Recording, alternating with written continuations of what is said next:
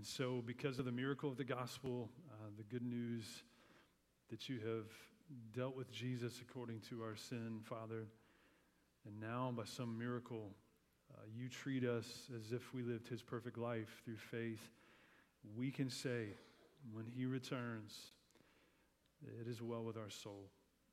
And so I pray that that future reality would anchor us in the present. I pray that we be a people, your people, secure in this life, no matter the waves and the twists and turns that this world brings, that we would be able to look to you and say, real time, it is well with our soul. Thank you for loving us. Thank you for the security that we have in your name. Thank you for your word that stands to right now to be a lamp unto our feet, a light unto our path. And I pray that you'd help me now to serve your people, uh, this church that I love, and I pray, God the Spirit, that you'd move in this place in such a way that we would leave here knowing we've been in your presence. In Jesus' name, amen. Amen. Well, y'all can grab your Bibles. Um, we're going to be in Second Corinthians. We, we just finished up a study through the book of James after several weeks, and I pray you were encouraged. Um, I was telling the other pastors, I feel like it's, I probably got more feedback on the book of James than any other book I've ever preached. And I think some of the reason is because uh, James and just the way that he deals with everything in his letter uh, just doesn't really hold back. Man, I think it gives, it's a very stark contrast to kind of the therapeutic way in which spiritual things can be, can be dealt with and even just the manner of teaching often that can be present in many many churches that James uh, comes right at us to tell us that without, without works, our faith is dead. And so, um, so we finished that book, and I hope you're encouraged and challenged by it, shaped by it. I'm trusting it'll continue to do its work. And now we're in a season where we're going to take, uh, take a few weeks kind of to teach a little bit more topically. We're going to um, we're going to revisit our hospitality series here in a couple weeks. Um, for those of you who didn't know, we did a hospitality series right before COVID, like a week before COVID. So you can chuckle about that. Timing was impeccable. Like open lives, open doors. Don't open your door. Don't open your life at all. That was kind of how it felt. And so we're going to revisit that because it does reflect the heart of God and, and does tie in with us being on mission. Uh, before we jump into 2 Corinthians chapter 5, that's where we'll be this morning.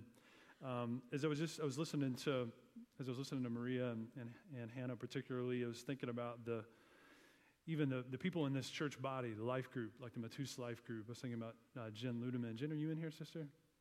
Raise your hand. I was thinking about Jen's impact as a soccer coach on campus at UNCW in Hannah's life and in the lives of other student athletes. And it's a, it's a vivid picture for me as to like our purpose in life. You know, you're going to go through your week this week, and just like I will, you're going to you're going to have moments, if not a significant amount of your week, you're going to forget who it is you're living for and why it is that you're here.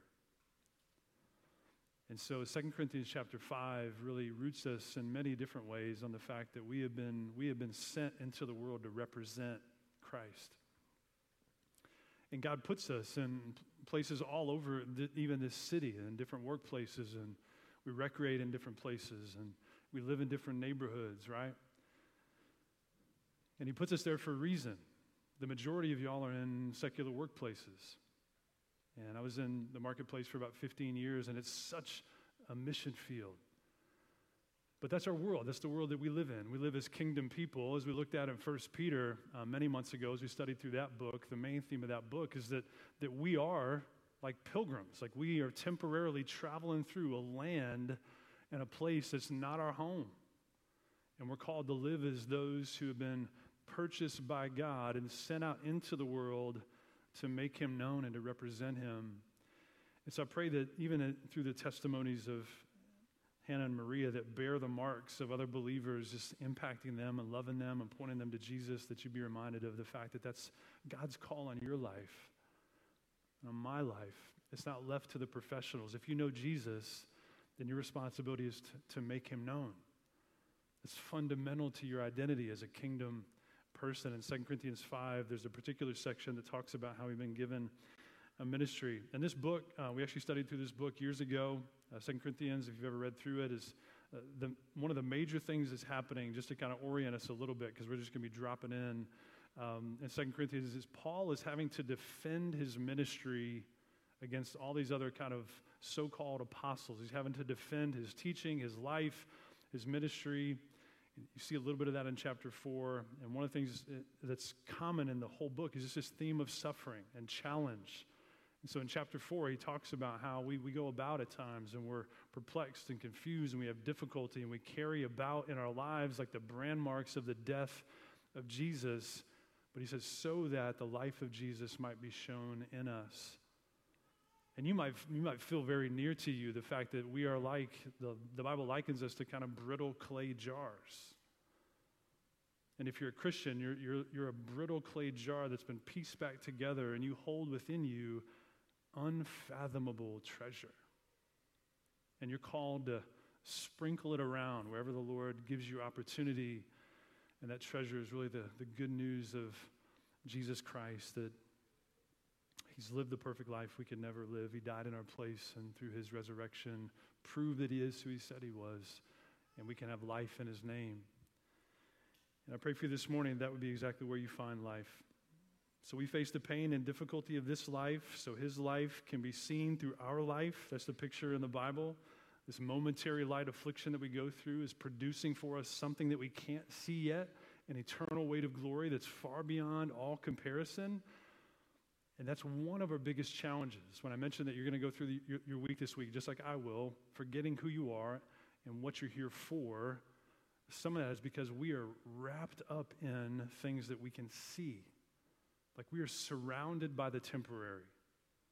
Various things, some good, some bad, clamor for our attention. It's very difficult when we have tunnel vision for that which is temporary to see the things that are eternal. But one of the things you see in this section, I just got done preaching at a conference that we are at for Crossway looking at the Lord's Prayer. One of the things the Lord's Prayer does is it orients you to the fact that it's God's kingdom, it's His will, it's His name that ultimately is to be lifted up. It's why we live, it's what we're for. That's why He saved us.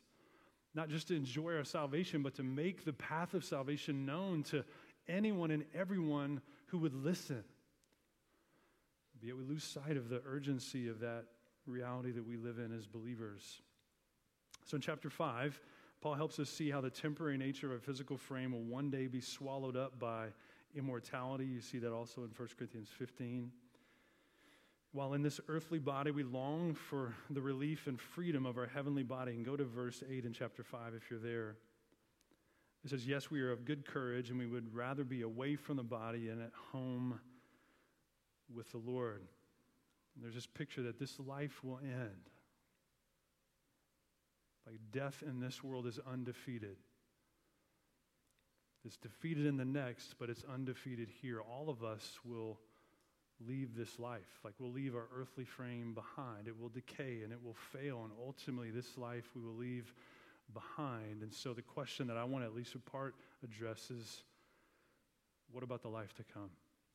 And Paul pushes the realities of heaven kind of back into time and space, and basically, in so many ways, says this the reality of what's coming ahead should affect how you live right now. It should affect your perspective right now. It should affect what you desire right now. Because one day your earthly body is going to give way to that which is permanent. he goes on to say in verse 9 so whether we are at home, or away, we make it our aim to please Him, whether we are at, at home with the Lord in heaven or away in this life apart from Him. Our ambition is to please Him. And our earthly life should be shaped by eternal realities. Like our present decisions should be fueled by our future destination. Maybe just contemplate for a minute how often do you give thought to the life after this? If you're a Christian, how often do you think about heaven? Does it just seem to you, is it just kind of aloof, like an idea you picture yourself floating in a cloud somewhere and without purpose? Some of the greatest moments we have of worship, maybe you even had that moment this morning, like just a, a sweet moment of realizing, yeah, God does change people's lives. Like He transfers people still, and it's such a miracle. And maybe you, as a result, you just worship God with great joy this morning. The, the, the, greatest moments of praise in this life are just like a sprinkle of dust of what heaven will be like. Just a, just a, a minuscule whiff of heaven's reality. But everything good we see in the body of Christ and people coming together, different nations and ethnicities and personalities and loving each other, that's a picture of heaven. Like we're a heavenly outpost, this thing called the church, the local church, Crossway Wilmington, and every gospel preaching church in this city and in the world. We're like little heavenly outposts reflecting heavenly realities here on earth. And that's the same thing that your life is to be. You're called to be a kingdom person, living out kingdom realities in this life. All of us, no matter where we are, called to live that way. In verse 10, we see a particular way Paul says he kind of pushes future realities into the here and now. Verse 10 For we must all appear before the judgment seat of Christ, so that each one may receive what is due for what he has done in the body, whether good or evil. Now, this picture is the judgment seat is one word, it's, it's Bema seat, and the Bema seat is the place of reward for believers. Just wrap your head around that. You're probably mindful, just like I am, of all the ways that you have failed. But this manifold miracle that is the Christian life, one of the things that's true is that you will stand before God one day. But you won't stand before Him for the purpose of judgment. You'll stand before Him for the purpose of reward.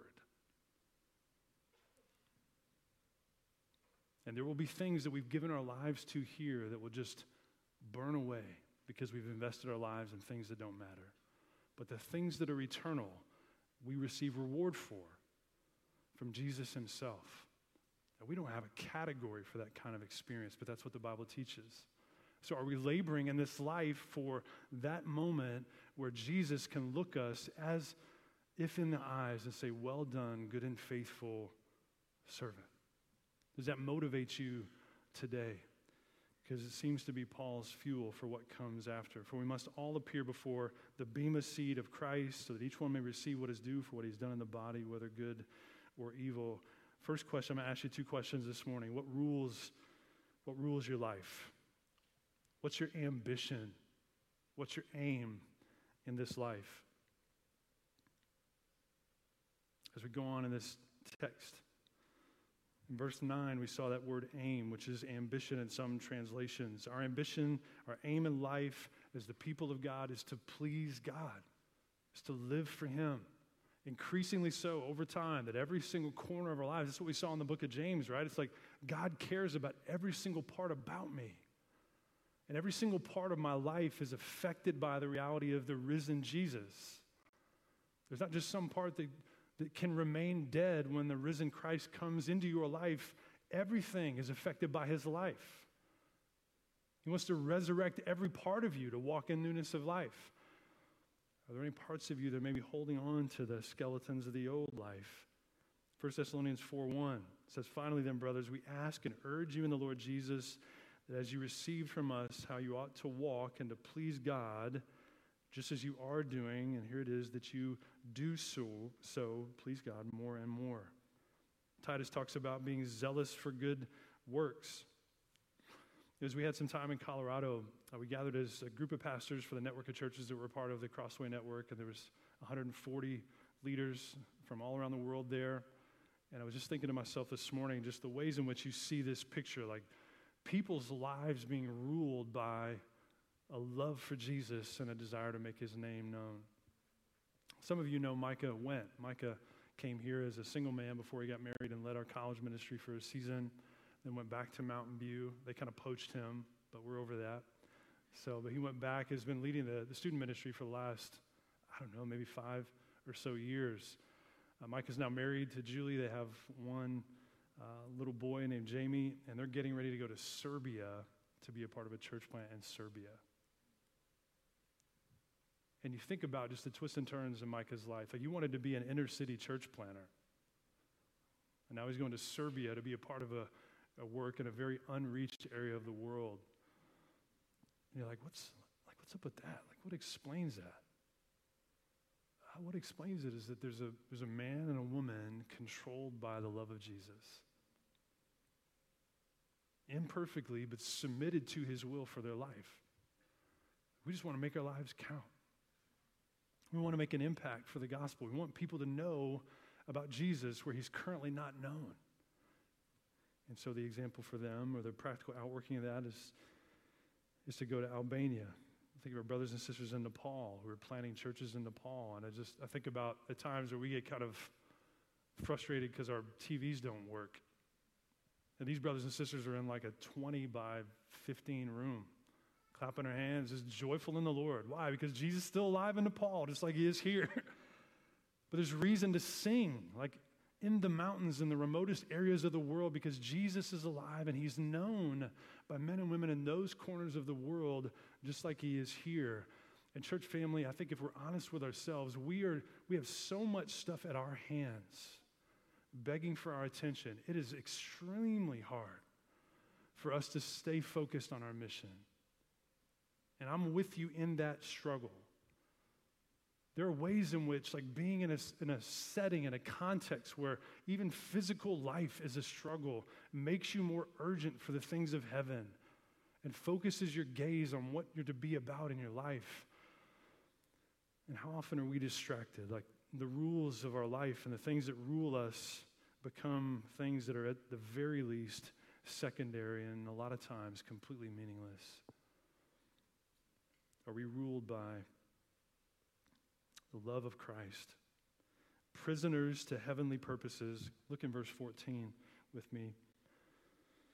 Verse 14 says, For the love of Christ controls us because we have concluded this, that one has died, therefore all have died. And he died for all, that those who live might no longer live for themselves, but for him who for their sake died and was raised. We are prisoners as God's people to heavenly purposes. The love of Christ controls us. The unimaginable love of Jesus for you should grip your heart. And the response is like, He died for me. I want to die for Him. But die to what? Yourself. Myself. I want to die to the things of me, like the kingdom of me, and I want to live for, for His kingdom. All of us need to reckon with that picture. Like, what am I doing in my life with my time? Where's my ambition? Is, and what does it say about where I'm investing and the things that hold me prisoner? Am I a prisoner to heavenly purposes or the things of this earth?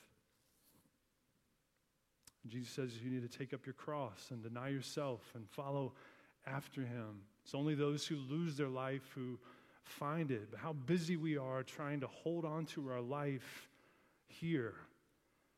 And in doing so, we lose the joy of truly living for him here.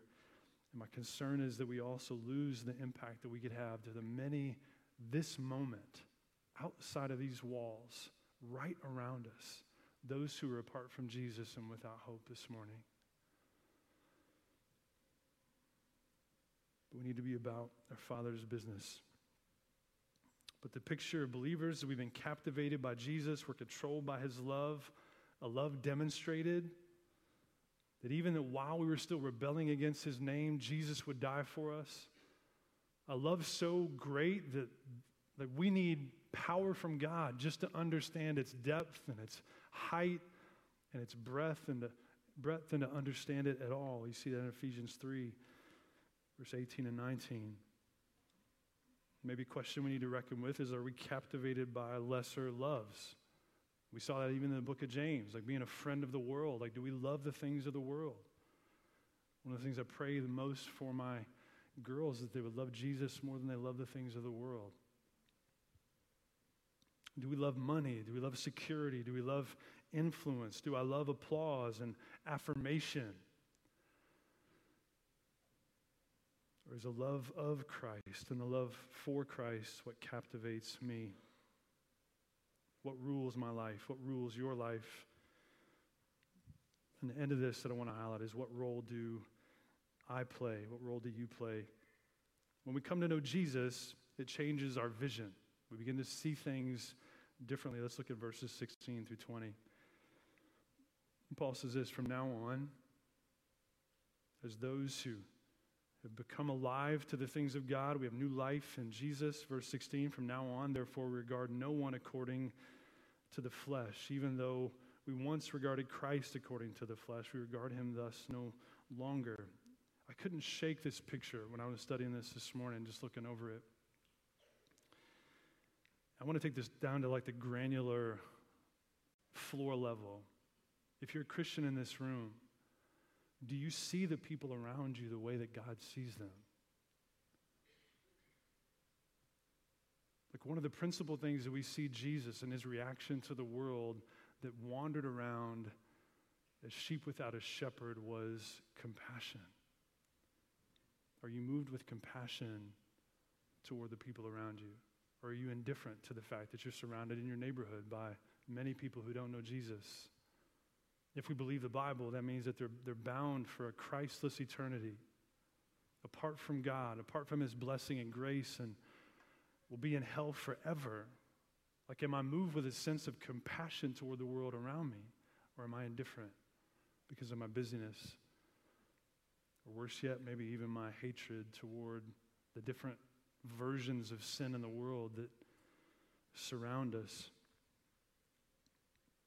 But maybe just pray that God would give us an increasing vision for the people around us. Do, I, do we see the people around us in our neighborhoods, in our workplaces, as those who God has put us in their lives for a particular reason to make Him known? New life gives us new vision.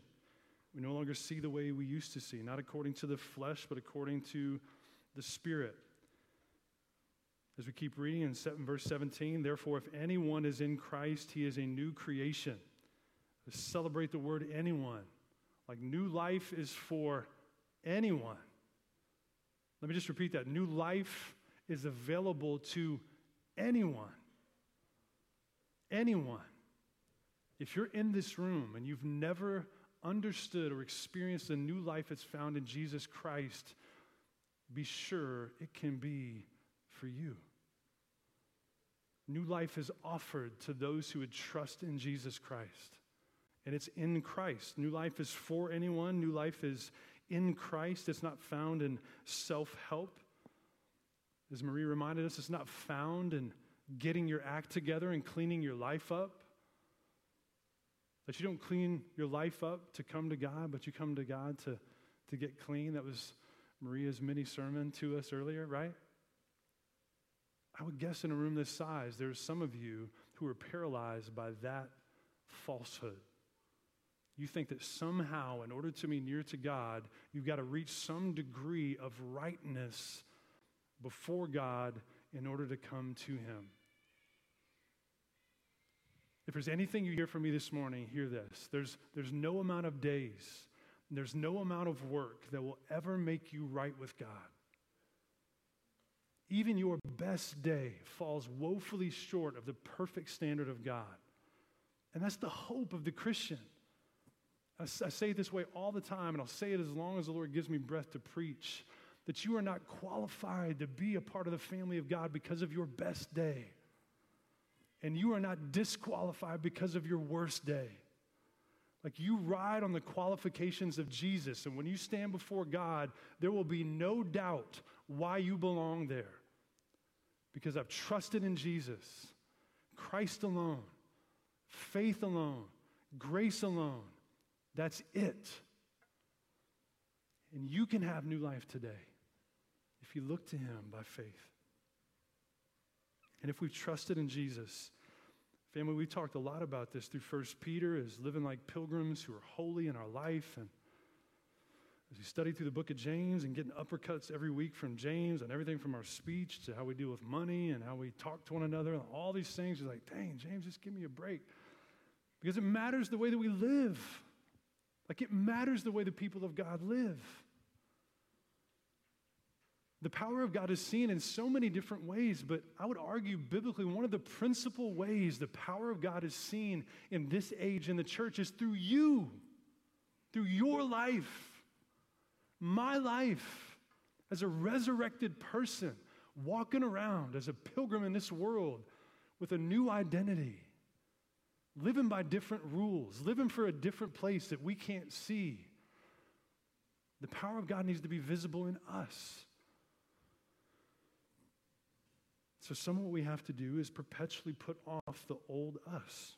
we talked about, like in baptism, like you die to the old way of life. And I've said it this way before, but those old clothes of the old man, they're, they're sticky.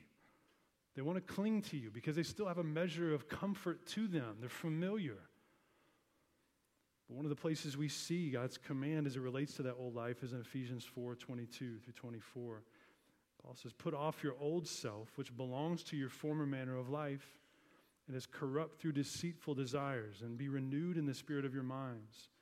And put on the new self, created after the likeness of God in true righteousness and holiness. There's new life in Christ, and his people look new. New life gives us new responsibility. Verse 17 If anyone is in Christ, he's a new creation. Old has passed away. Behold, the new has come. It's so dramatic. It's a, it's a recreation of the human life. That's how significant the difference is that Jesus makes. Verse 18 All this is from God, who through Christ reconciled us to himself and gave us the ministry of reconciliation.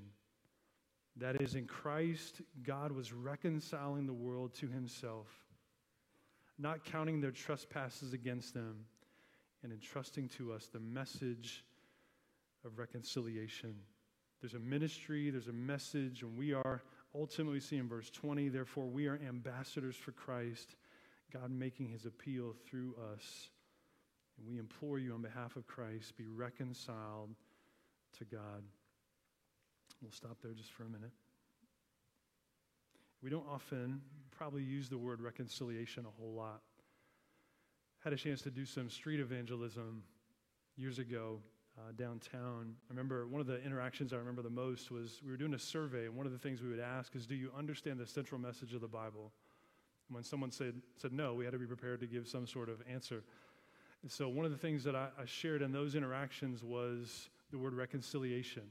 There's a lot of ways you could maybe try to summarize the message of the Bible, but the way that came to mind in this momentary interaction is that the story of the Bible is a story of reconciliation. And what reconciliation assumes is that there's two parties that are apart, even hostile to one another. And there's something that needs to bring them back together. And the picture of the Bible is that you and I were created to worship God and to know Him. But because of the rebellion of our original parents, like that, that sin was attributed to us, and we inherited a nature that is bent to rebel against God. And because of that rebellion, the way the Bible describes our position before God is we are alienated from Him. There's a chasm in between us and God, there's a fracture in our relationship with God. Enters in the story of reconciliation. Apart, after that original sin, the rest of the Bible is God's story, His whispers in the Old Testament becoming shouts when Jesus comes of a way in which He would reconcile people to Himself bring them back together with Him, to exchange hostility for harmony. And instead of aliens and strangers, we become a part of His family. And Paul is saying right here that in Jesus Christ, you have been, if you're a believer, you can be today reconciled to God. To God. Verse 18, all this is from God who through Jesus Christ reconciled us to himself and gave us a ministry of reconciliation. It's not through any other person. There's only one mediator between God and man. It's the man Christ Jesus. And you can be reconciled. You can be part of his family by no work of your own, by a simple, profound emptying of yourself and looking to Jesus in faith. And church family, Christians in this room, it's notable in this text. What we see is like not only have we been reconciled, but now we're reconcilers. Like we, we have a ministry given to us. Like we have a, a ministry and a message of reconciliation. This is so wild to think about this. God saves us and then he gives us the message, implanted in us, as it were. 18. All this is from God, who through Christ reconciled us to himself and gave us the ministry of reconciliation. Now, you may feel like an unprofessional ambassador. That's okay. But I don't want you to somehow breeze over like, this isn't for me. I'm just too much of a mess. Well, if you know Jesus, you know enough. You have responsibility. Yeah, you need to work on growing in godliness. But God has given you a ministry, a ministry of reconciliation. He's given you a message and the gospel message of reconciliation. He calls you to take it. Verse 19, that is in Christ, God was reconciling the world to himself, not counting their trespasses against them, and entrusting to us, to believers, the message of reconciliation. Therefore, we are ambassadors for Christ. That's that picture. We have been sent to represent this country, this kingdom of God. We're sent out in the world to represent the king who reconciles people to himself. That's you. That's not just the pastors of the church. That's not just for the deacons. It's not for the ministry leaders. For every Christian on this planet, as long as we're here, God has given us a ministry. And central to that ministry is the message of the gospel that Jesus Christ died for our sins according to the scriptures, that he was buried and he was raised on the third day in accordance with the scriptures. Find life in him. Believe in him today. Be reconciled to God through him. I've never gotten over this picture in verse 20 that we are ambassadors for Christ, so we're this unique sent group to represent God. That's what an ambassador means. God Himself makes an appeal through His people. Just ponder that just for a moment. There's various ways that God has spoken throughout history. There's a particular moment where he spoke chiefly through his son coming into the world. And now he chiefly speaks through his people, the good news of the gospel. When was the last time he made his appeal through you? When was the last time I allowed God to make his appeal through me? I think we need to feel the weight of that. When was the last time that I spoke the words of the gospel to someone who needed to hear about the good news of Jesus? That's our call. That's our, that's our ministry. That's what we're called to do. We don't, as sweet as this is, this is just like the, the motivational moment to send us outward, right? Where we get grounded in the Word of God, and it's sweet and it's important. But our ministry is to one another, but it's outside these walls. I think of the, the church in Albania. Just ponder this for a second. We have a church in Albania, Vlora Church, which we'll share a video next week because we had a, a, chance to contribute to the purchase of their building in Albania. I think I'm getting these numbers right, but Albania, um, I think it's Vlora is the name of the city, has 200,000 people in it. So relatively comparable to Wilmington. Three churches three Protestant churches preaching the gospel.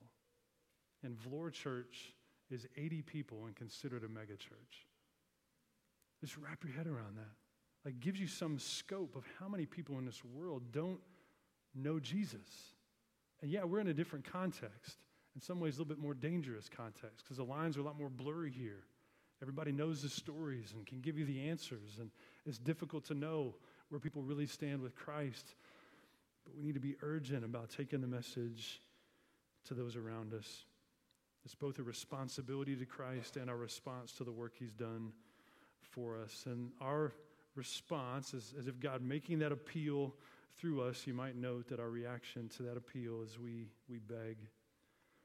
Second half of verse 20, we implore, we beg you on behalf of Christ, be reconciled to God. You sense like the urgency in that? Like, please please accept Jesus. Like, please run to him. He's where life is found.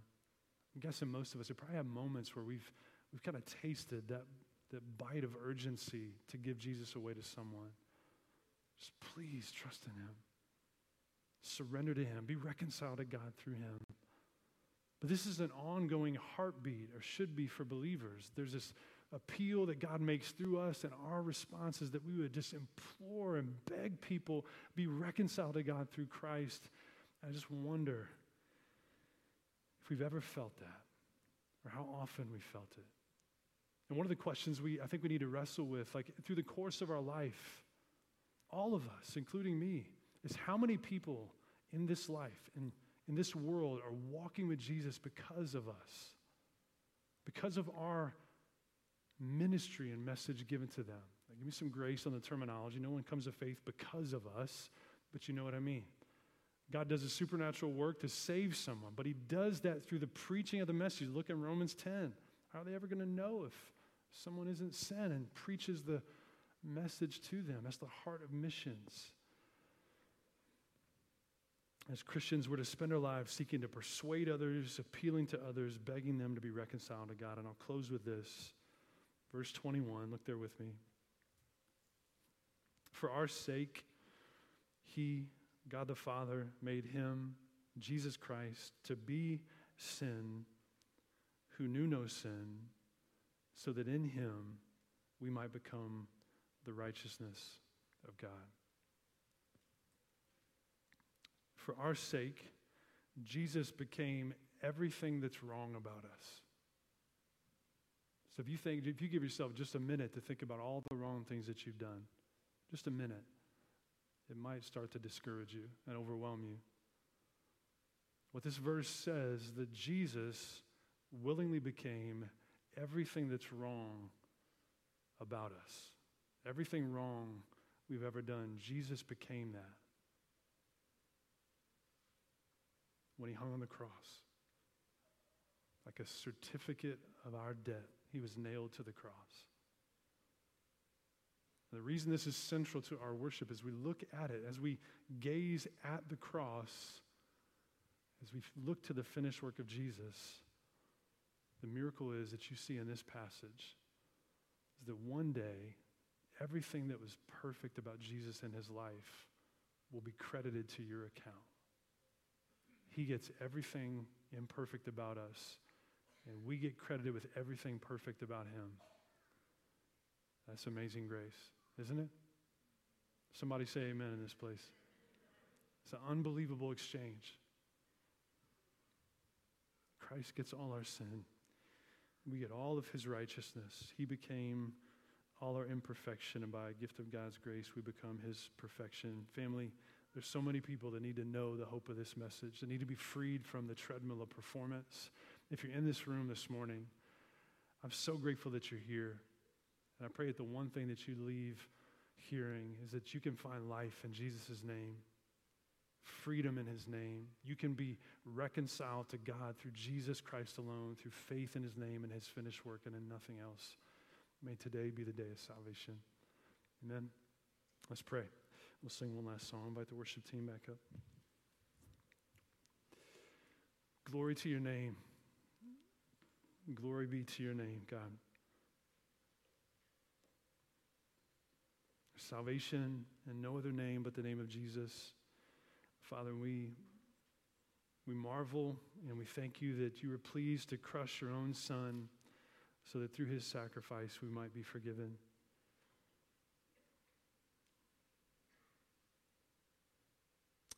Jesus, I think about your words to your disciples uh, after you were resurrected when they, they wanted to know if the kingdom was coming at that moment, and your, your response to them is like, that's not for you to know. But this thing you wanted them to know, and that we should know too, that we will be your witnesses throughout the world. And the Spirit will give us power to, to fulfill the mission that you've given us. Would you remind us in the throes and the busyness of life and the battle with our own sin, would you remind us of, of the fact that we belong to you and that we have a responsibility in this life? That you're making your appeal through your church, through your people, that men and women and children would be reconciled to you. God, we want to see the waters of baptism stirred perpetually. We want to see people from our neighborhood come to know you. We want to know what it looks like to try to engage the context that you put us in. We want to, I pray more and more, we would want to know our neighbors around us, that we move toward them with a sense of urgency and compassion and love and intentionality and all these things, God, we need your help with. Thank you for saving us by no work of our own. Thank you for the security and joy that we have through Jesus Christ alone this morning. And let the redeemed of the Lord say so. Blessed be your name, God. There is no one like you. Blessed are you, O Lord, to receive glory and honor, dominion, authority and power forever. We love you. We thank you that we're forgiven through Christ. And I pray that we give our final breaths in this room to praise you as we sing this last song. Help us sing as if you're worth every bit of it. In Jesus' name, amen. Let's go ahead and stand and sing.